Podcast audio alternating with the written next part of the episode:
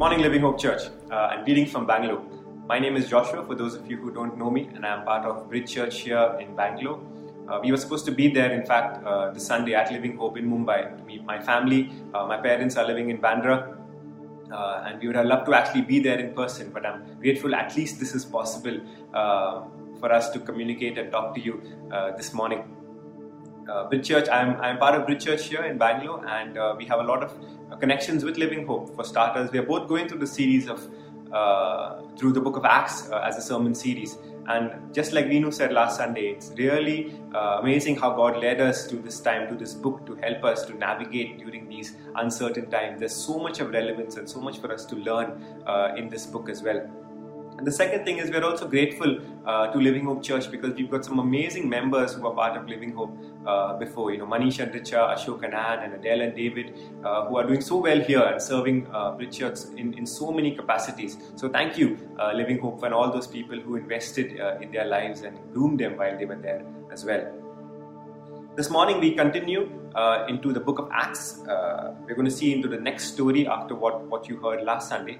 Uh, one of the key key verses in the book of Acts uh, that kind of is almost like a table of contents for the entire book is uh, Acts chapter 1 verse 8 and that tells us how this whole book is going to be shaped. Uh, and let me read that for you. Acts chapter 1 verse 8 which is a familiar verse. But you will receive power when the Holy Spirit comes on you and you will be my witnesses in Jerusalem in all of Judea and Samaria and to the ends of the earth uh, we're all at this point in our quarantine at home, and I'm sure many of us are binging on Netflix series or different TV series. And if you look at the book of Acts like a Netflix series, the entire book, you can actually divide it into three seasons. Uh, season 1 takes place in Jerusalem, season 2 is in Judea and Samaria, and season 3 to the ends of the earth. Uh, if you do a recap of season 1, season 1, as, you, as I said, takes place in Jerusalem. It, it talks about how God's mission moves forward in Jerusalem, how the church was birthed uh, but then it has a big tragedy at the end. Stephen, the guy who we all loved, who at the face of an angel, we had thought there would be so much potential, he'll be a big player, a big uh, character right through the series, suddenly dies. Uh, there's a big cliffhanger and an unexpected end to that first season. Uh, the whole church is persecuted and scattered out of Jerusalem. What's happening? And then suddenly season one ends. Uh, uh we think that's the end. Is the end of the church? What's going to happen? They were they were they were doing so well, they were growing, but suddenly because of persecution and an uncertain and uh, unfamiliar times, they just were moved and scattered out of Jerusalem. But then season two starts. Season two is where we are right now in. Um, it starts with new beginnings in the unfamiliar. And episode one is Philip, Philip in Samaria, uh, who goes and starts sharing the, the word of God and the gospel in uh, Samaria. He goes and he, as he's moving forward, he meets an Ethiopian eunuch, uh, un, you know never been done before uh, all new ground uh, and he shares uh, the gospel with, with with the eunuch and baptizes the eunuch.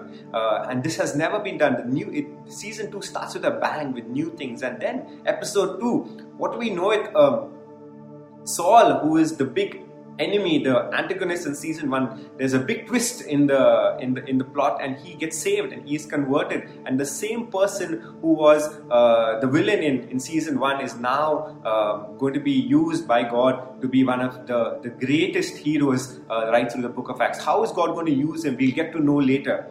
Uh, but then episode 3 comes back to Peter, uh, and this is what you would have gone through last Sunday. Peter himself is going through exciting adventures. He, after after following Philip in Samaria, now he is uh, now he goes to Lydda, which is further away uh, uh, from Jerusalem. As you go, this further up north, there's Lydda, uh, which is a Jewish town, and there he heals a paralyzed man. Um, and then he is called to Joppa, which is further away from Jerusalem, uh, near the coast, which is again a sort of a Jewish town. And there he he raises a young girl who is dead. Can you imagine that? What is happening in season two? This is just starting off with an absolute bang. There are things that are happening that we've never ever witnessed before uh, in the book of Acts. And for the reader uh, of the book of Acts, who is Theophilus, who would have obviously even read the book of Luke, he would start to see a pattern. Um, and he would have remembered Jesus' ministry and Jesus' life, and he would have remembered how Jesus also healed the paralyzed man, how Jesus also raised a little girl from the dead. And in fact, when you look at how Peter did it, he almost does it in the same way as Jesus does, does it when he meets the paralyzed man. He tells him, Take up your mat and walk. And that's what happens. When he meets the little girl, he sends everyone outside and raises her up from the dead. And you're thinking, you know, Peter is reliving, Peter is doing what his Lord was doing. He's following in his footsteps and doing the very same things. And then we come into Acts chapter 10, which is our episode or our story this morning. Acts chapter 10 introduces to us a centurion. Uh, when you think of a centurion as a reader of the book of Acts who's just gone through the way in which Peter and Jesus' life was so similar, we think of a centurion and we think, ah, there was a centurion in Jesus' story as well. And what did he do? Uh, obviously, maybe you're thinking at this point, maybe a similar story uh, where Jesus, uh, how Jesus, how the centurion came to Jesus and uh, needed a servant to be healed, and Jesus didn't go back to his home, but he just, uh, the centurion said, just say the word and he'll be healed. And we are thinking at this point, maybe the same thing's going to happen with Peter. The centurion will come uh, to Peter uh, in way back in Joppa and tell him, you know, Kenny, my servant is sick. Can you heal uh, the servant? And and Peter wouldn't have to even go there, and and the servant would be healed. And that would have been an amazing story. But is that what happens? Let's look forward and see. Acts chapter one verses, uh, Acts chapter ten verses one. So if you have your Bibles, I would encourage you to have it with you in front uh, on your phones, on your iPads, a physical copy, because we're going to go through the verses and go through the story verse by verse. Acts chapter 10, verses 1 and 2. At Caesarea, uh, there was a man named Cornelius, uh, a centurion in what was known as the Italian regiment. He and all his family were devout and God fearing. He gave generously to those in need and prayed to God regularly.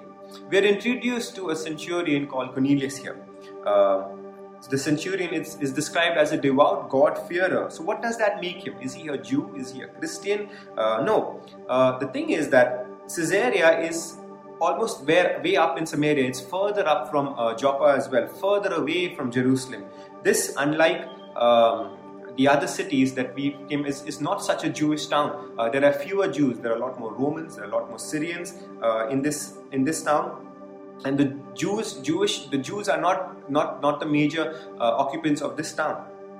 Uh, and Roman religion uh, is very similar to almost like Hinduism that we have here in India, where people believe in many gods. Um, and so for Cornelius, who is we are assuming is by his name, he is a Roman uh, citizen.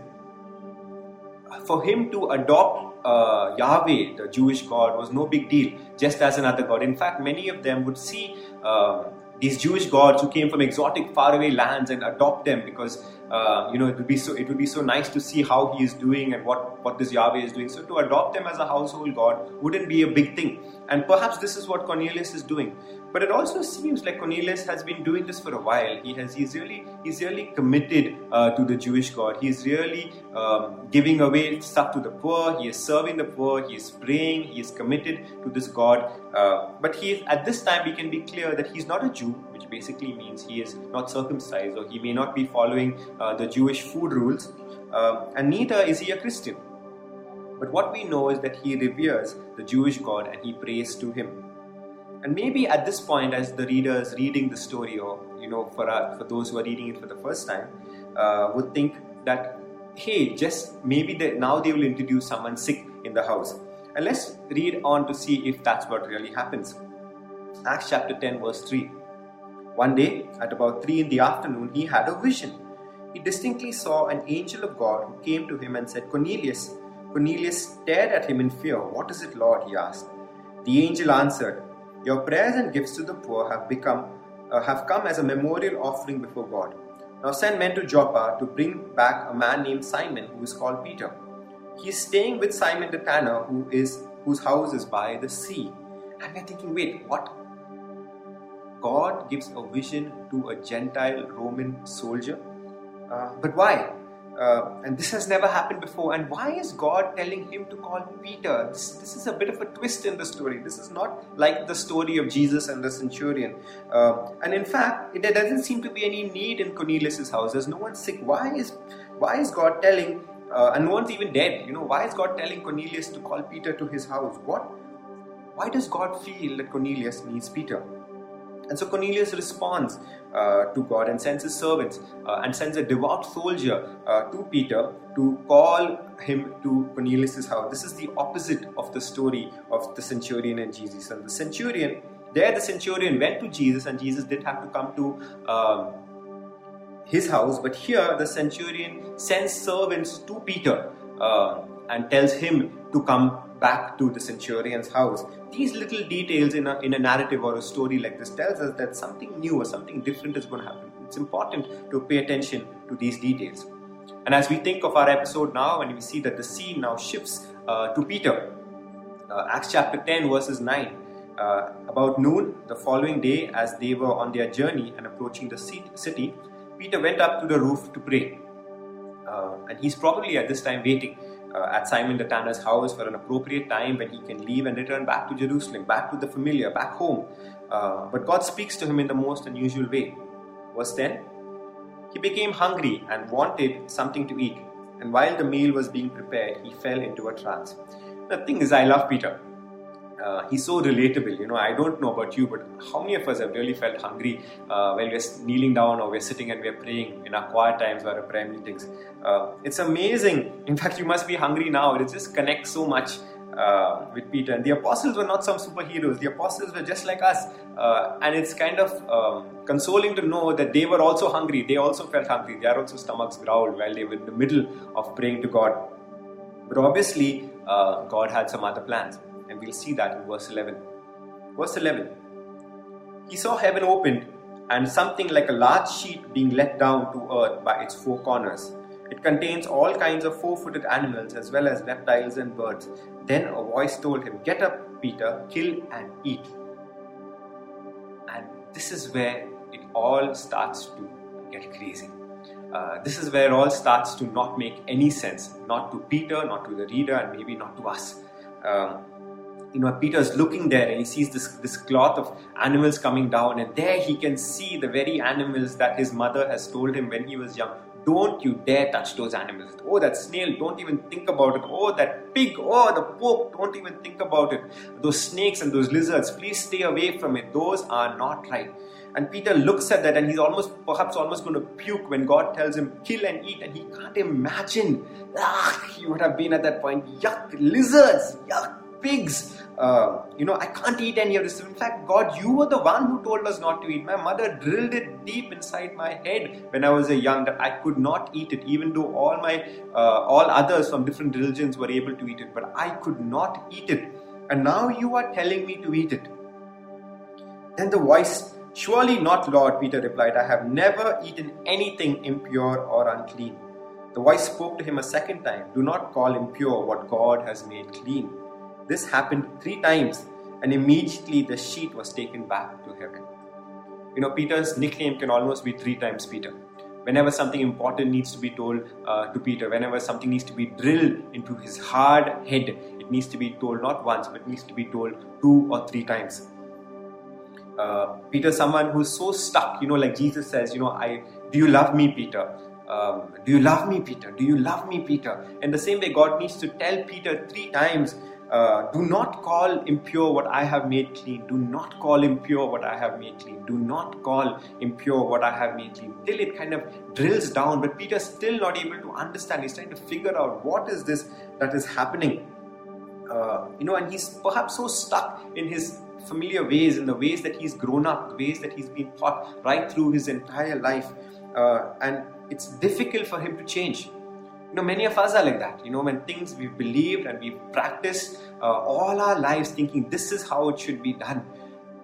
This is how church should be done. This is how the homes the lgs needs to function. This is how we need to baptize. This is need, how we need to break bread. This is how we need to worship. This is how we need to sing. When we've been grown up thinking this is the only way to do it it's very difficult when suddenly circumstances change and we have to do something differently. And perhaps peter is in that state right now the animals uh, were unclean according to the jewish religion uh, but god was about to show peter that he is not just god of the jews but He is God of the whole world. The good news was not just for the Jews, but for the whole world. God was preparing Peter's heart and mind to meet what he previously dismissed as unclean. God's heart was always there. God was giving Peter almost like a spoiler alert for what his plans are going to be. He's, he's giving him a little Easter eggs here and there. See, this is what my plan is. Pay attention, Peter. Listen, I am doing something new. God was not just changing Peter's diet, God was changing Peter's heart. God was not changing his mission, God was changing the hearts of the agents who would be taking forward his mission. Because the Gentiles were always a part of God's plan. The unclean, the impure were always a part of God's plan to save the world. And while God was preparing Cornelius to join his family, he was also pe- preparing Peter as well. Because we need preparing as well. Our hearts need to be changed as well.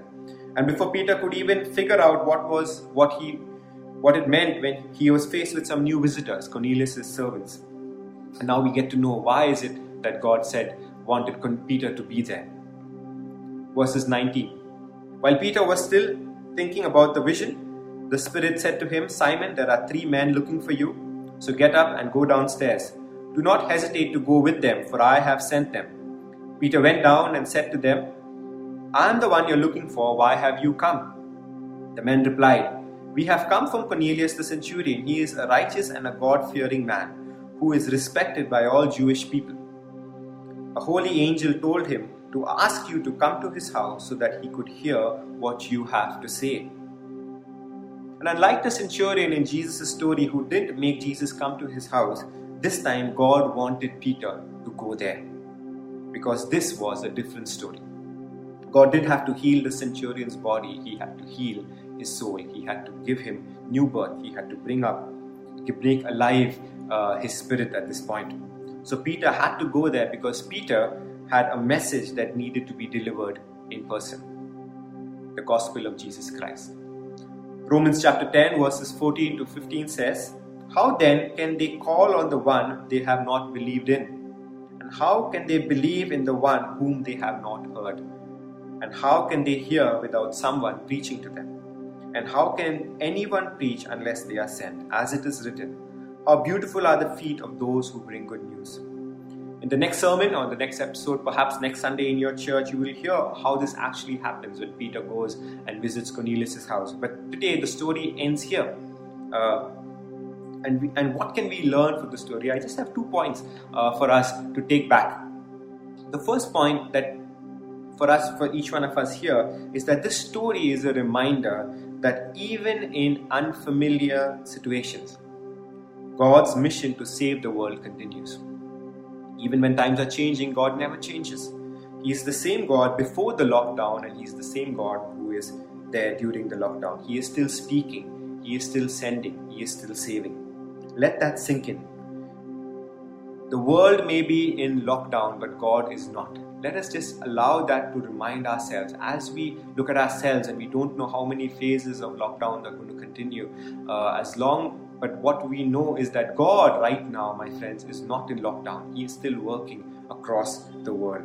We may not be meeting people, but God is still meeting people where they are right now through visions, through dreams, through uh, this online service that's going on right now, through your Facebook and your Instagram posts. God is meeting people and He's allowing people to come in touch with what you are posting, what you are doing in this virtual world today.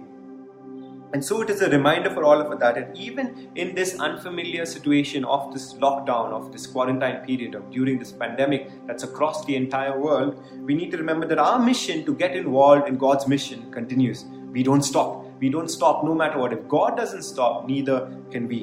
You know, I know I have, and I know maybe some of you have also adopted this kind of mindset uh, during this pandemic, during this lockdown.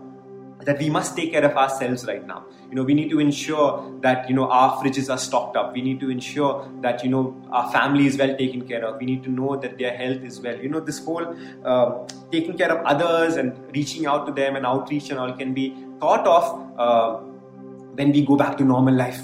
Uh, you know, right now, you know, chicken is so expensive. Uh, you know, I'm thinking about that. You know, you're telling me go and reach out to. I'm not even in touch with my colleagues anymore. I am not going to office. So how do you want? I'm not in touch with the my friends' parents who I was in, uh, who, who, I was in touch with and sharing the gospel and reaching out. I'm not in touch with any of them right now. Wait till this period gets over, then I will start. Right now, I just need to kind of survive through this period.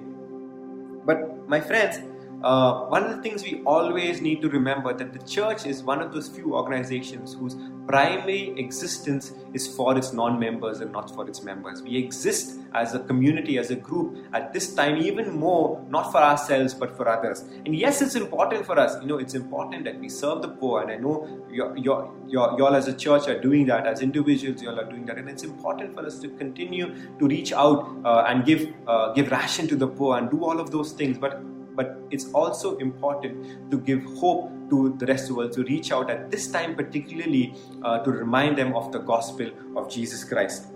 You know, Jesus said it perfectly when he said, It's not the healthy who need a doctor, but the sick.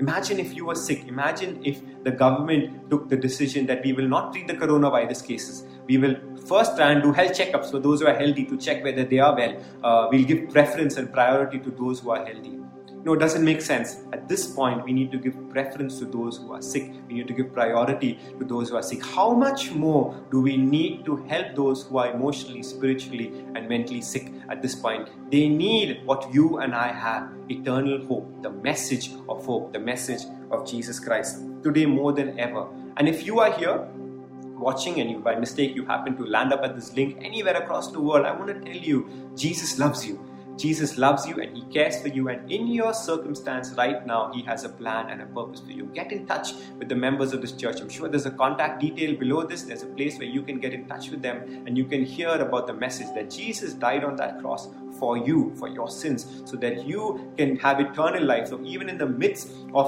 all these uncertainties, in the midst of all the pain and the suffering across uh, the entire world, you and I can have a sense of peace that God is in control. And we can go not just for ourselves, but continue to serve the rest of the world because of what Jesus has done for us. That's the first point. It's a reminder that God's mission continues and our involvement needs to continue as well. The second point, uh, which I would like to share with you, is that when God wants to do something new, as we've seen in the story, when God wants to do something new, He often has to bring us out of the familiar uh, and we are in this unfamiliar place and it's difficult you know for us to rethink about how we do how we follow christ how we practice our faith. It's important for us to get out of the normal way of doing church you know. There are no more masks there's no more way of the of the familiar of doing. The same chairs to sit on uh, the same people to meet. No now things are changing and god has to bring us out first to rethink afresh. And when we get out into the unfamiliar, we often encounter the impure and the unclean, like Peter did for Cornelius. And Peter saw it that way. He saw these people, uh, these foods, these animals uh, as unclean because it was something that was not something that he was not used to.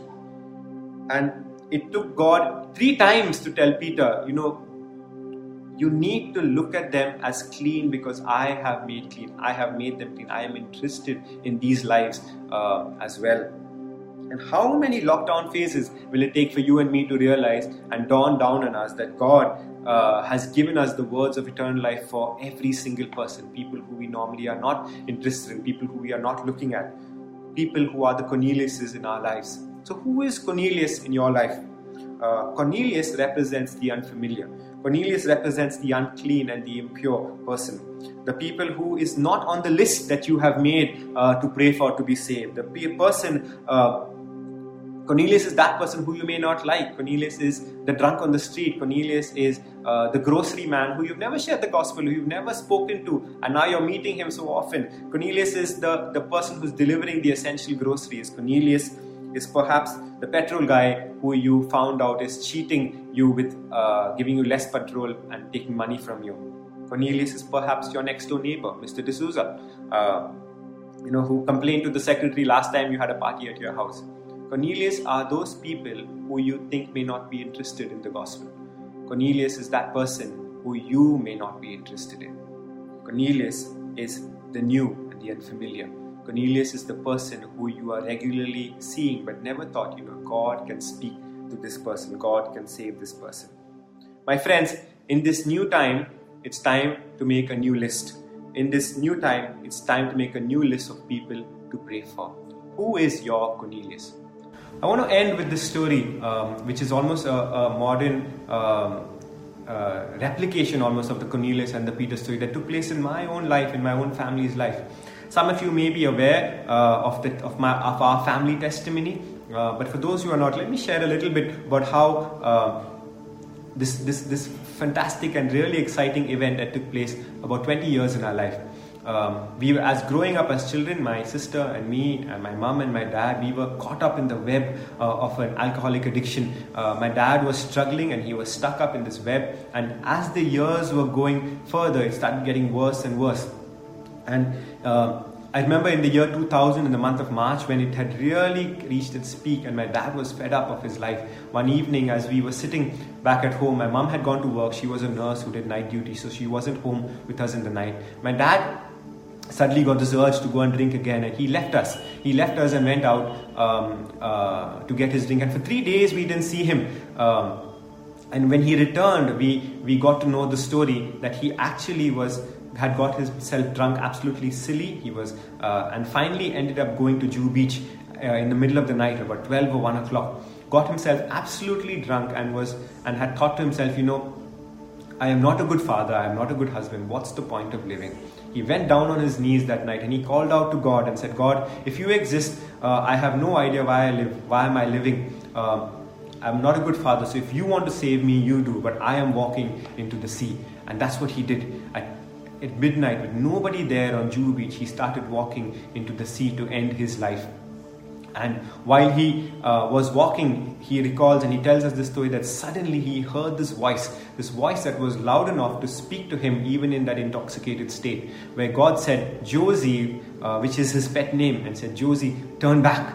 And that's what he did. Uh, the rest is history. He came, he turned back, he came back home, he went to sleep, uh, and he woke up and he describes his feeling as he, the moment he woke up, it was a time when he felt as though he had never drank before. Uh, he had no withdrawal symptoms. Alcohol had completely been wiped out of his life. Till today, 20 years later, he hasn't drunk a sip of alcohol. Uh, today, uh, uh it, it, if you if, if, you if you get in touch with him and you can tell you the details of the story and it's a fascinating story to see how God worked in his life like he spoke to Cornelius out of the blue in a vision and got him back home but what many of us don't know about this story was uh, there was also a Peter. Uh, obviously, not Peter, but two days after my dad came back home and um, had encountered God, a man came into our house, uh, someone who we uh, as kids had never seen before, and he was, as some of you know, Arun Philip, who is now, in fact, my father in law. And he came home that evening uh, and he called my dad uh, to go out with him for a coffee.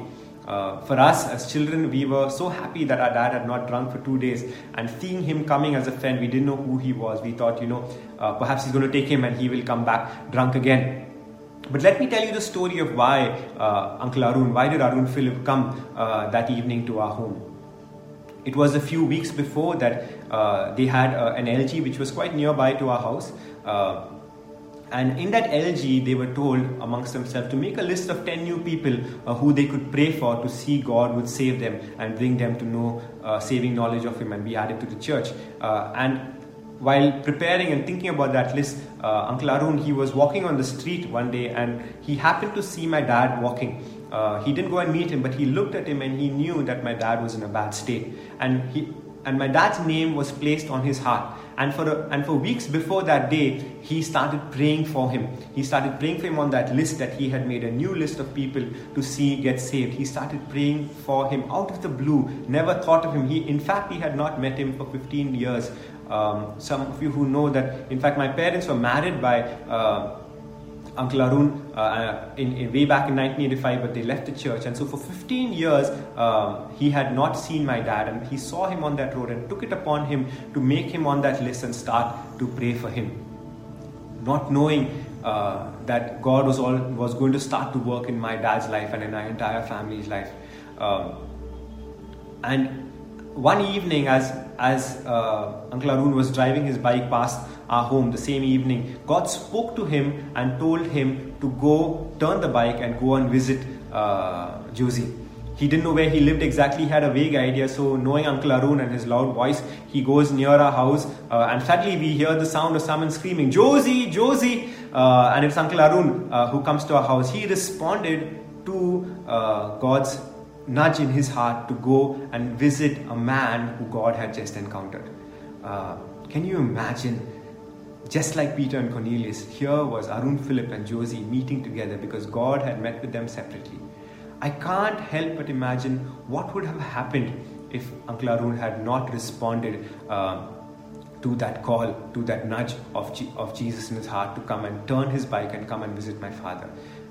Uncle Arun took uh, my dad to a coffee shop, uh, spoke to him, and shared the good news of Jesus to him and told him, Jesus, Josie, Jesus loves you. Come back to the church. And the rest of it is history.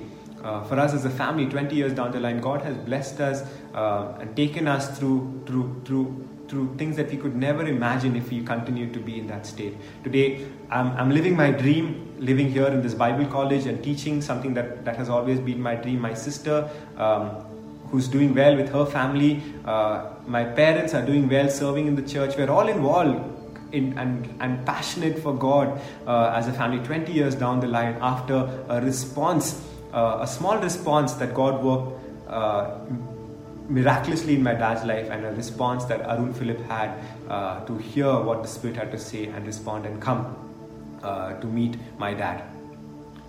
There are many Corneliuses, there are many Josies around you, my friends, around your family, around now with the lockdown and, and access to technology across the world that God is leading us towards. And God has placed you uh, to send you to them, not physically but virtually, uh, maybe just through a phone call, through a message. And as as we end this morning, as I want to end with the same passage that I read before from Romans chapter 10, verse 14, and it says, As it is, how beautiful are the feet of those who bring new good news. Maybe for us, it's how beautiful are the text messages of those who bring good news. How beautiful are the Zoom calls. How beautiful are the WhatsApp calls. How beautiful are the emails. How beautiful are the posts of those who bring good news. Uh, let's not stop being involved in God's mission, even though we are in unfamiliar times, even though we are in in uh, this time of quarantine. Let's not stop because God has not stopped. God is still working, and there are people around you right now who God has started to encounter. And He wants you and me, like Peter, to go and share because they have to hear what we have to say. Let's not stop. Let's continue to share the good news, even at this time. God bless you. Let's just pray. Father in heaven, I thank you so much for all that you're doing. Thank you, Lord, that you have given the, us the words of hope and eternal life. Thank you that through the words that you've placed in our hearts and the work that you've done in our lives, we can go confidently and share the gospel of, with those who are lost, Lord. And I pray, Lord, even at this time, even as we are very involved in caring for ourselves and being, being, being safe and secure, help us, Lord, to, to responsibly continue to be responsible, not just as citizens uh, who are taking care of those around us for our health, but also for our spiritual and the health of our soul. Would you allow us to have encounters virtually with people uh, that we can share the gospel? Put that in our minds back again in case we've forgotten about it, Lord. Do it, we ask in Jesus' name. Amen. Thank you. Have a good day people.